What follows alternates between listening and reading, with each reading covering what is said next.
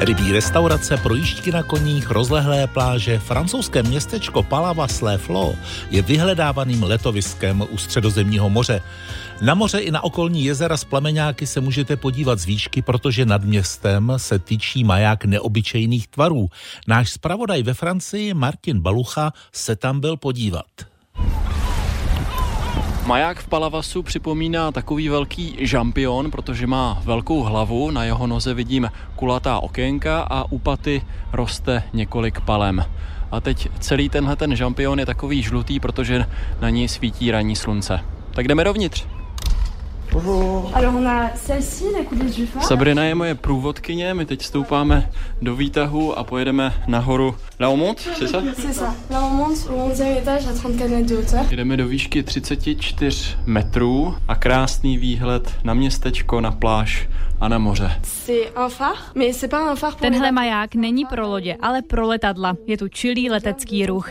Nedaleko Montpellier je letiště. Tamhle vidíte řídící věž. Špička majáku se tyčí ve výšce 64 metrů. Světlo ze středozemního majáku je vidět z velké dálky.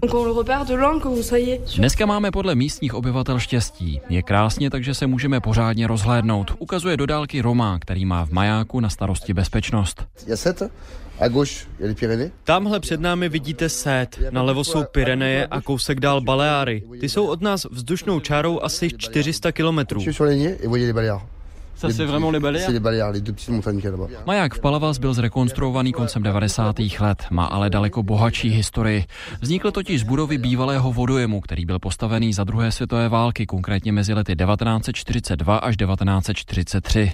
A můžeme jít ještě dál do historie. Bývalý vodojem totiž vznikl na základech bývalého městského opevnění. Jeho část v podobě obrané věže je ostatně z majáku vidět dodnes. On avait des pirates qui venaient sur nos côtes, des corsaires. V 18. století sem přijížděli piráti z Anglie a z Osmanské říše. Požadovali výkupné od bohatých obyvatel, ty chudé brali do otroctví a do pracovních táborů. Proto tu vzniklo tohle opevnění. Donc c'est pour ça qu'il y avait nécessité Městečko Palavas se postupně stalo vyhledávanou lokalitou bohatých obyvatel z Montpellier, kteří k moři přijížděli vlakem a ve městě si začali stavět luxusní vily. Turisty, kteří dřív mířili spíš do Itálie nebo Španělska, začala lákat i okolní města. Dnes sem přijíždějí nejen francouzi, ale třeba taky Němci za mořem, plážemi, neobyčejnou a divokou přírodou. V sladkoslaných rybnících totiž je na 100 tisíc plameňáků. Dřív plameňáci odlítali do severní Afriky, kde je tepleji. Vzhledem k tomu, že už tu jsou zimy mírnější, tak zůstávají po většinu roku tady. Dlouhodobé změny počasí neznamenají pro Palavas jen celoroční výskyt plameňáků, ale taky obavy ze zvedání hladiny moře. La dernière en date, c'était dans les années 70. Poslední větší záplavy jsme tu měli v 70. letech. Vypadá to ale, že by podobných fenoménů mohlo přibývat. Odborníci varují před růstem hladiny moře tady v Palavas.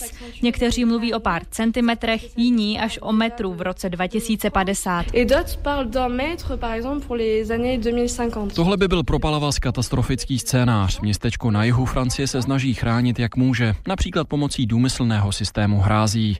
Z francouzského Palavas Le Flo Martin Balucha, Radiožurnál.